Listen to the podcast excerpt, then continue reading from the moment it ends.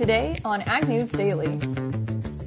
Uh, the EU intervention stocks that had really been depressing powder uh, prices for a considerable period of time have finally worked their way through the system. Good afternoon, ladies and gentlemen, and happy Wednesday here on the Ag News Daily podcast. Delaney Howell joined by my co host, Mike Pearson.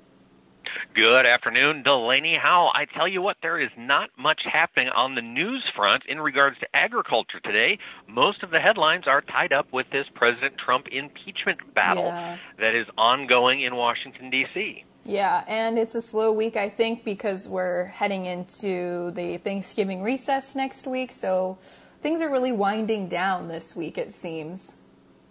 They are, but nonetheless, we still have news that impacts the world of agriculture. Delaney, what are some of the headlines that you're watching today?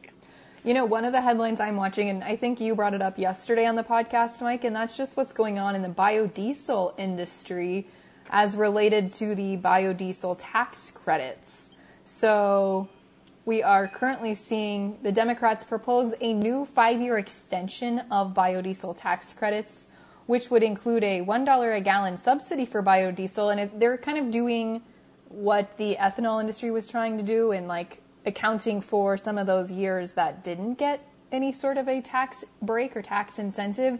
And so it really seems like they're trying to roll back here for a couple of years. Um, so they're putting together a plan that would account for 2018 through 2021. And then also, as I kind of understand it, um, basically phase this out over the next 10 years or so. Okay. All right, so it's a 10 year ish program. Right. But they're also like kind of backtracking what's been happening or the bio so it, it basically the subsidy lapsed at the start of 2018 so they're going to go back it sounds like and make up for the, that lapse in, in credits because we've seen about 10 biodiesel plants either go out of business or idle this year after that subsidy lapsed uh, so we're looking now at seeing some extenders and things going kind of backtracking to make up for that. Gotcha. Gotcha. All right. Well, folks, pay attention to that. Biodiesel, of course, is a great consumer of soybean oil, which, when our crush is as strong as it is, mainly driven by meal demand, we got to have a place to go for that oil. We got to have something to do with it because that is a crucial co-product of soybeans, and uh, biodiesel makes a great home for it. That it does. Well, Delaney, while we're talking about renewable fuels news, we've got some positive news. Uh, Growth Energy announced that um, E15 sales over the summer in 2019 were 46% higher than they were over the summer in 2018 on a per store basis.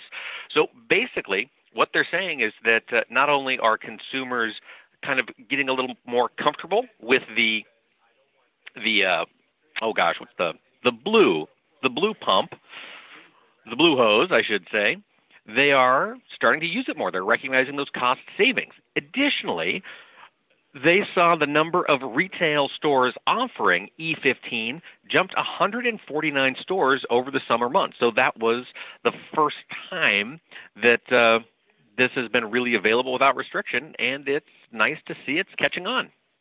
All right. Well, Mike, another topic that we've been continuing to discuss here on the podcast, especially in light of the recent banking conference that went on last week, is really what's going on in the farm credit sector and the health of the rural economy. So, the Farm Credit Administration told House Agriculture Committee folks on Tuesday that the farm lending system is currently safe and sound, so they're not extremely worried, but they are very concerned and closely monitoring some weakening conditions in credit quality. They said that they think we're at levels comparable to the early 80s, and they've seen a rising debt to asset ratio and concerns about farmland values. And so, really, the only thing right now that continues to keep us out of those 80s trends altogether are that farmland values remain largely stable across the country. But they said this is something they're watching. They've definitely written some warning marks to folks, especially as we see declining balance sheets this year with uh, so many factors that producers just cannot control. Yeah, you know, it's interesting. Over the past three weeks, it sounds like we've been hearing alarm bells really ringing from the ag finance community. I mean, between the St. Louis uh, Feds report, this report, the American Ag Lenders, or the uh, the ABA Ag Bankers, American Bankers Association Ag Lenders uh, Conference. I mean, man, it does sound like folks are really starting to take this thing seriously. Yeah, it really does. So something we'll have to keep an eye on. It's a little scary, but uh, yeah. Yeah, and it's scary, and it's certainly scary and stressful for a lot of those growers who are in the position of seeing their balance sheets deteriorate. And hopefully, this will, uh, hopefully, there will be some reprieve before too long. Yeah, and for those folks who did not listen to yesterday's Tech Tuesday episode, I would highly encourage you to go back and listen to at least the interview portion because the company we discussed or that I interviewed yesterday, Grainbridge, is working on a new technology for specifically grain producers at this point in time, but kind of a end all system to put in costs, to put in a profit loss statement to help generate that for you, but then also trying to figure out you know, okay, when we hit this price point, we need to sell our crop because we're going to be at a break even or we're going to make X percent or whatever. And it just connects you easier with those local folks to get those cash bids in your area. Yeah, check that out. Be sure to tune in and listen. Um, got some other news coming out of Georgia. Of course, Hurricane Michael tore through southwest Georgia last year. We talked quite a bit about the impact to the pecan industry. That famous nut that this time of year, of course, gets featured on a lot of pies on the Thanksgiving table. And pecan growers have bounced back quite a bit over the past year but production is still expected to be about half of typical pecan production. Ordinarily, farmers would harvest between 13 and 1400 pounds of pecans per acre, and uh, they they expect it. Well, right now it's running at about half, and they expect that number to decrease as additional fields get harvested, mainly due to tree losses in a lot of these uh, pecan orchards. I think that's maybe a good and a bad because I think China, for one, is a big pecan grow or pecan consumer. So, you know, I'm sure that their price has been pretty impacted by the Chinese trade war. So I don't know if these two things will counterbalance each other or not. Well, yeah, I guess I don't know either, but uh, they did say it's going to take several years for growers to really recover and get that harvest pace back up to where it was pre Hurricane Michael. Right. What other headlines are jumping out at you, Delaney Howell? Uh, the other big headline that is jumping out at me today is good news on the Japanese trade front. The lower house of Japan's parliament voted on Tuesday to approve this initial or partial U.S. trade deal that would slash tariffs and set up new quotas for U.S. farm goods, according to reports out of Tokyo. So we've seen it now passed by the lower house, and it is now being sent to the upper house of Japan's parliament. And so they're hopeful we'll see a quick vote there, and a full ratification will absolutely allow this to go into effect in January. All right, great news there. At least we're getting some certainty. That is uh, going to be well regarded by the markets once it, everything gets signed, sealed, and delivered. Yeah, you know, I, I'm I'd be interested to learn if the markets have already factored this in, or is the market going to factor this in? Is it a big enough marketplace or a big enough agreement for us to see any sort of positive sentiment added into the markets? You know, I think we did. I think we added in some positive sentiment, especially in the protein markets earlier in the year when this was effectively agreed to. So probably won't see a huge bounce when the uh, the signatures are, are done. But if Japan steps up and starts making purchases, we'll see we'll see the, that reflected in prices over the next several years. Absolutely, especially probably for our beef producing friends. Exactly, exactly. That was the that's where the the optimism really lies. Mm-hmm. And maybe a little bit for wheat producers too, I would say. Yeah, yeah, I think you're right, Delaney. There were definitely some provisions for wheat, and I believe dairy yes. also received some favorable provisions in this new trade agreement. So we'll Absolutely. see how they all pan out. Absolutely, and that's very fitting because for our interview portion of today's podcast, we're going to be hearing from former Secretary of Agriculture Tom Vilsack, who's of course now with the U.S. Dairy Export Council to talk about dairy and trade and a bunch of other factors going on right now. Fantastic. Before we get into that, I do just have one other trade story to bring to folks' attention. Um, of course, we are continuing to battle China in this 18 month long trade war. You know, we had been thinking maybe we'd get phase one of an agreement signed and put together initially by about a week ago, and it hasn't happened. And now Reuters reported earlier today that perhaps phase one might not be signed until 2020. Mm-hmm. So it's getting kicked off even further into the future. But one of the complicating factors is that uh, earlier today, the U.S. International Trade Commission said it determined that U.S. industry was materially injured by imports of aluminum wire and cable from China, and that we should be locking in U.S. anti-dumping and countervailing duties. Um, basically, we imported about $115 million worth of aluminum wire and cable in 2018, and the ITC said they are going to release a public report on this investigation backing the Commerce Department's finding that we should be putting additional tariffs on Chinese aluminum wire and cable, which I'm sure the, the Chinese will certainly balk at yeah. as these uh, negotiations continue to move forward. I can't imagine they'll be uh, real keen on that. But I don't think the 2020 thing surprises me or you probably because it's unfortunately I, I feel like it's going to just get kicked until the elections are over. Yeah. Yep. I think, and and then my concern exactly is right. if President Trump gets reelected, do we see them wait another four years, or have things gotten dire enough that they'll be willing to come to the table then? Yeah. Yeah, we'll uh, we'll see if they are going to come to the table. Absolutely. Well, let's see. That wraps up my news, Delaney Howell. What uh, what other news do you have? I am out as well. All right, well, let's jump into the markets and see where prices closed for the day. We had weakness in corn and soybeans, strength continuing in the wheat market. In corn, the December contract dropped three and a half cents to finish at three sixty six and a half. The March contract down three and a half as well, closed the day at three seventy seven and a quarter.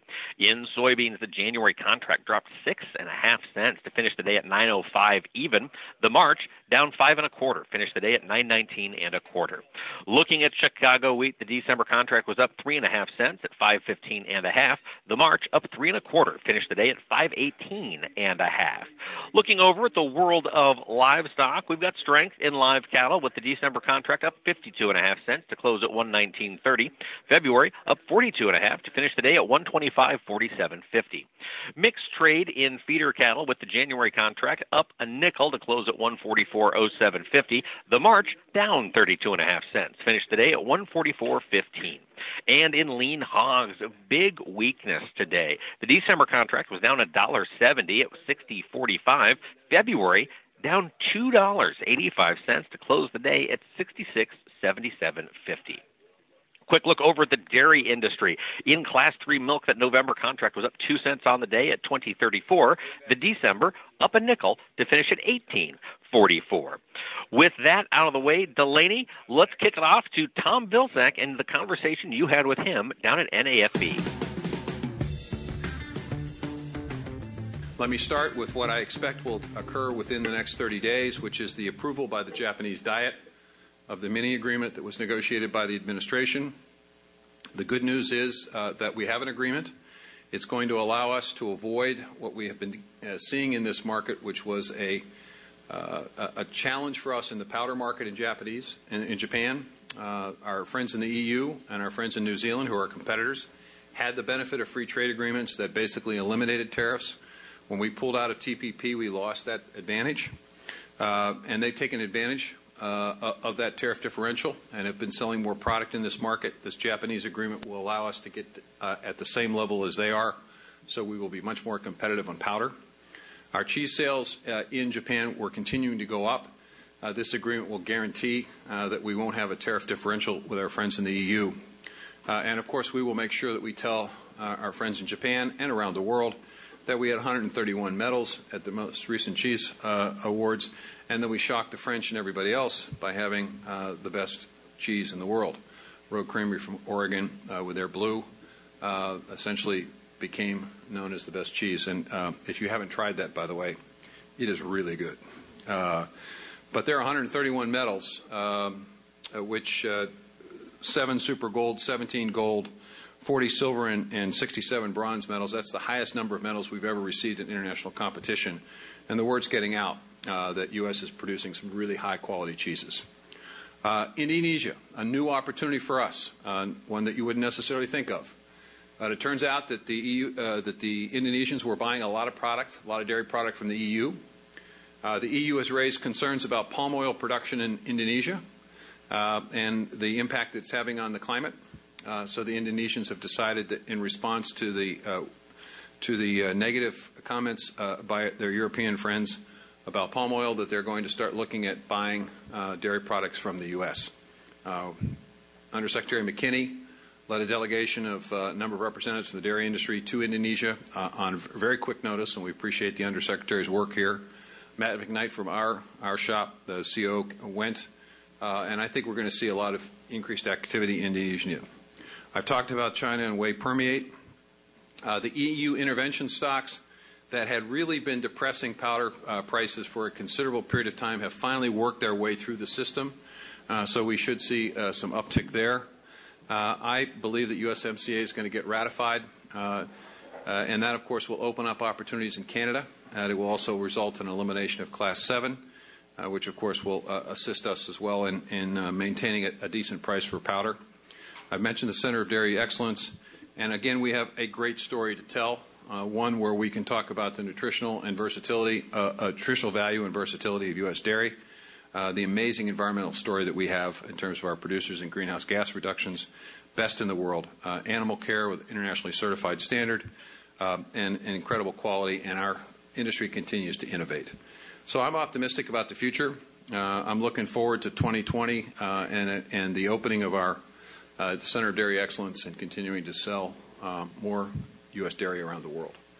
Open it up to every questions from anybody but the young lady in the back. Mr. Secretary, yesterday Senator McConnell said for the congressional record that there are 12, let's see, 12 million jobs across all industries in the U.S. that are dependent on trade with Canada and Mexico. If you were a betting man, when do you expect USMCA passage? Well, I am a betting man, um, and uh, I believe it'll be passed before the end. I've been saying this for about nine months, the end of the year. So, you know, it, my experience with these these things is that Congress works on a deadline, and the best deadline in the world is that Christmas holiday, you get out of town deadline. So, I, my guess is um, there's going to be continued uh, interest in getting this on up to up for vote, and when it gets up for vote, it's going to pass, pass the House, and it'll easily pass the Senate. So, I think, and, and, you know, here's the thing: uh, USMC is clearly better for a lot of industries, and certainly better for the dairy industry uh, than NAFTA. Uh, it's better because uh, we have GI, a side letter on GIs with Mexico. We, we have bit more market access with Canada that we don't have to share with the rest of the world, and we have an end to this Class 7 uh, pricing system that's distorted the powder market. So it's clearly better for us. The key question, though, in any trade agreement, and, and it's one of the reasons why uh, we're seeing a delay in, in phase one of the China agreement, is is it enforceable? What are the mechanisms for enforcing it, right? So there are some in Congress who legitimately believe that trade agreements in the past have cost us jobs. So they want to make sure that if labor standards in, in Mexico are going to improve, that actually there's some teeth to that, right?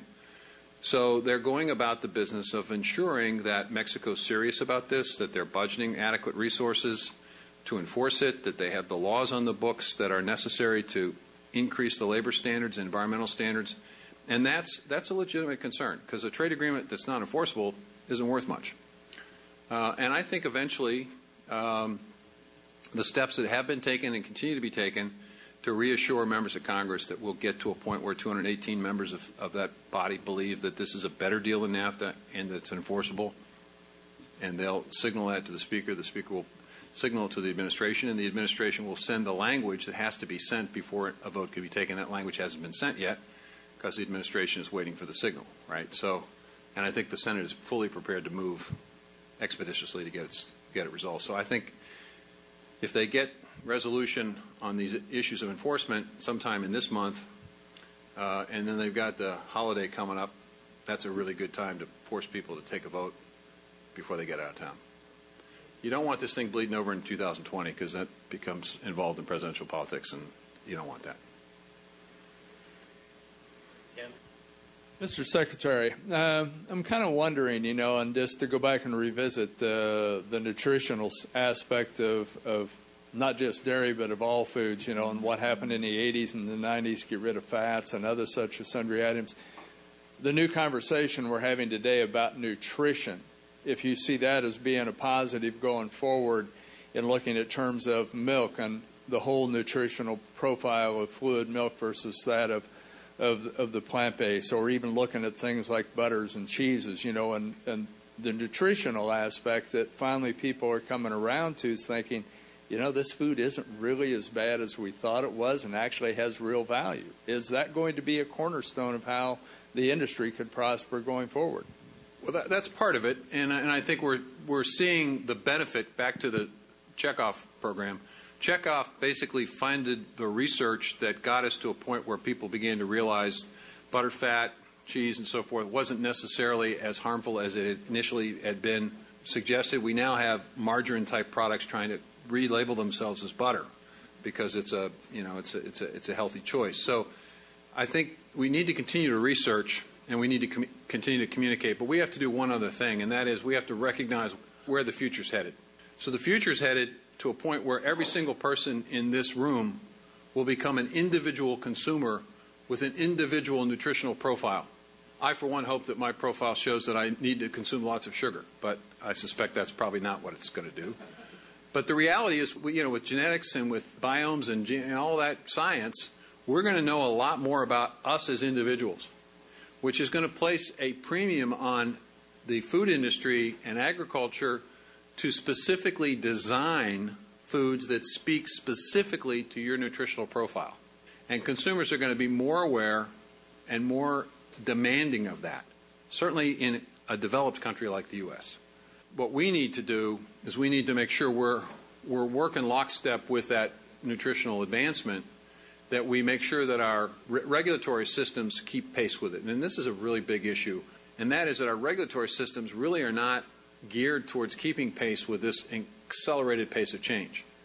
They're just not. And I'll give you an example on the dairy side. We've got this feed additive that will reduce methane by 30% front end of the cow just by adding this substance. It's an enzyme, I think, to, to feed. Our competitors, EU, New Zealand, are going to have this in their feed supply sooner than we are because our FDA is going through a process of treating this as a pharmaceutical product, which means it has to go through a whole series of tests and it's expensive and it takes years. We can't have that. We've got to figure out a way to accelerate without sacrificing the quality of our research and regulatory systems. We have to figure out how to accelerate this, right?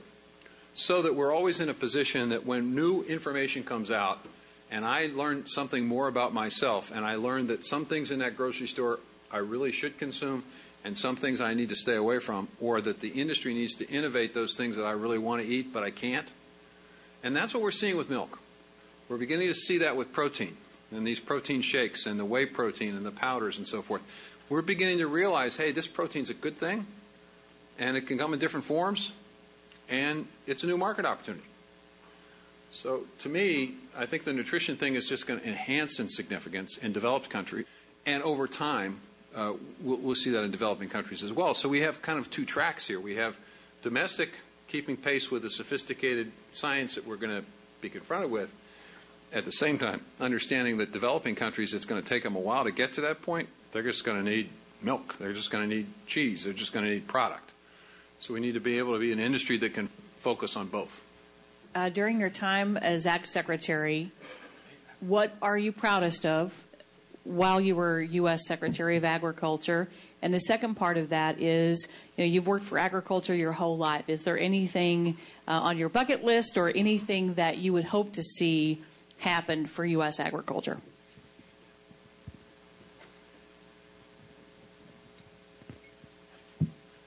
Um, if any of you have been to Washington D.C., you know at the at the at the uh, department they have portraits that they do of you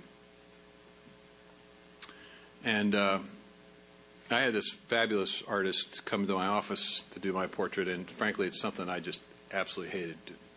I didn't want to do it.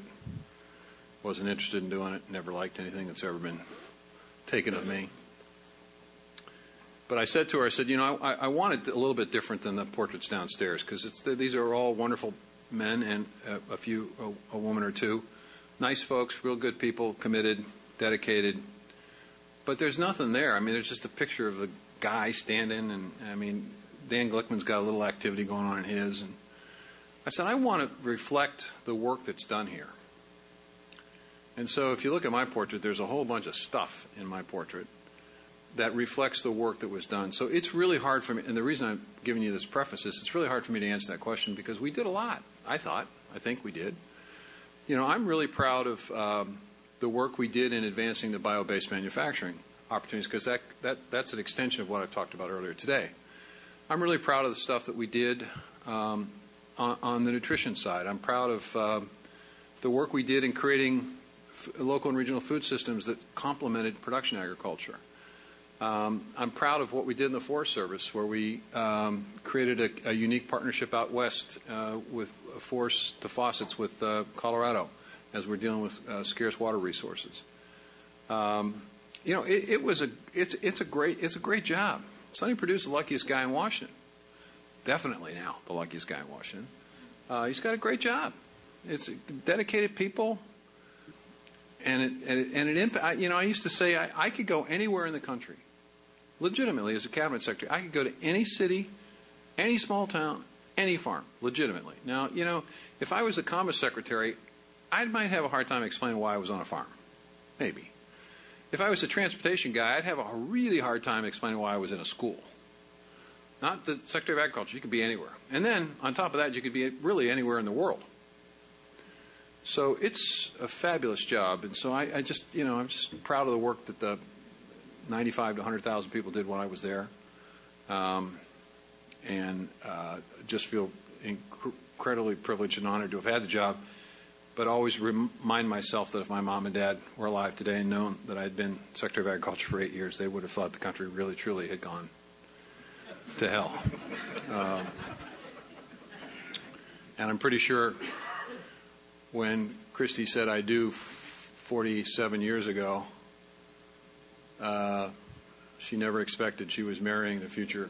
She she often told the story. She came in one day at the law office where I practiced law with her dad, and I was doing tax returns, and it, we were talking about pigs on sow, and we were talking about the the, the uh, depreciation of uh, certain livestock, and she she was sort of marveled at the fact that I was that stuff was rolling off my tongue as a kid from Pittsburgh. Um, you know, it's it's it's a great life. I've been really really lucky. Um, and now I've forgotten the second part of your question. And What, what do you hope? What, well, uh, the hope, the hope, truly.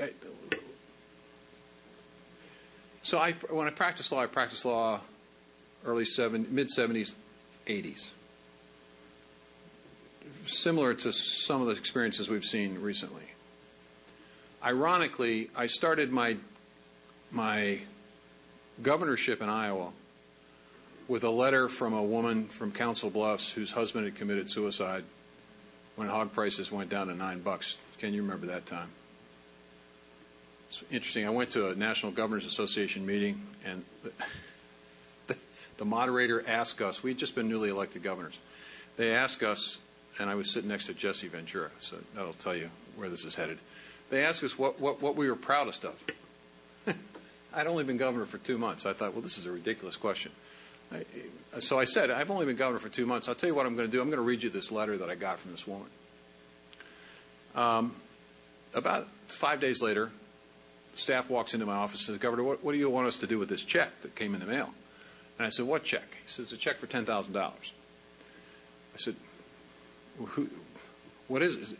They, the, the person who sent this anonymously wants to donate it to the family that you talked about because it was written about in the Washington Post. So I gave it to the woman got her into the office, gave it to her. She was crying, little kids. Eight years later, when I was leaving the office, she came back, and her kids were about ready to head into community college. She had invested that ten thousand bucks and was going to pay for their college education. I became Secretary of Agriculture, and the first thing that confronted me as Secretary of Agriculture was a family dairy. We dairy prices were really, really, really low in 2009, and another family, the farmer, committed suicide. Practicing law during the 80s, had a client comes into my office and he says, uh, "They're taking my farm." So we started talking about his farm operation, and he had seven sons and and six sons, first six sons, doctors, lawyers, engineers, really fabulously incredible people. Last son wanted to farm, so they expanded their operation when land prices were high, foreclosed upon. Son took it personally, took his own life. I tell you those stories because they obviously are still here. So when you ask me what I want, I want a day when nobody feels that despondent. I want a day when out in rural places there's unlimited, incredible opportunity to farm, to sell products locally, regionally, internationally, to create a whole new set of products from what had been considered waste, to continue to have cleaner burning fuels coming from agriculture so that farms aren't just farms, but they are just an incredible economic development center. So that people can stay on the farm, so their kids have a chance to stay on the farm, so that their kids can work in a manufacturing facility in a small town where they can raise their kids, go to the same school if, or school similar to what they went to. Teacher knows who they are. Go to Friday night football games, kinds of experience my kids had. I'd like that for everybody, at least a choice. All right, well, interesting stuff there from the NAFB convention. Folks, we're going to continue to bring you some great coverage, some great conversations from the National Association of Farm Broadcasters convention. But if you'd like to catch up on any of our past episodes from other conventions, meetings, and just general interviews we've had on the podcast, feel free to find us globalagnetwork.com slash agnewsdaily. You can find all of our old episodes there or you can always interact with us on social media at Ag News Daily on Facebook, Twitter, and Instagram. Mike, with that, should we let the people go? Let's let them go.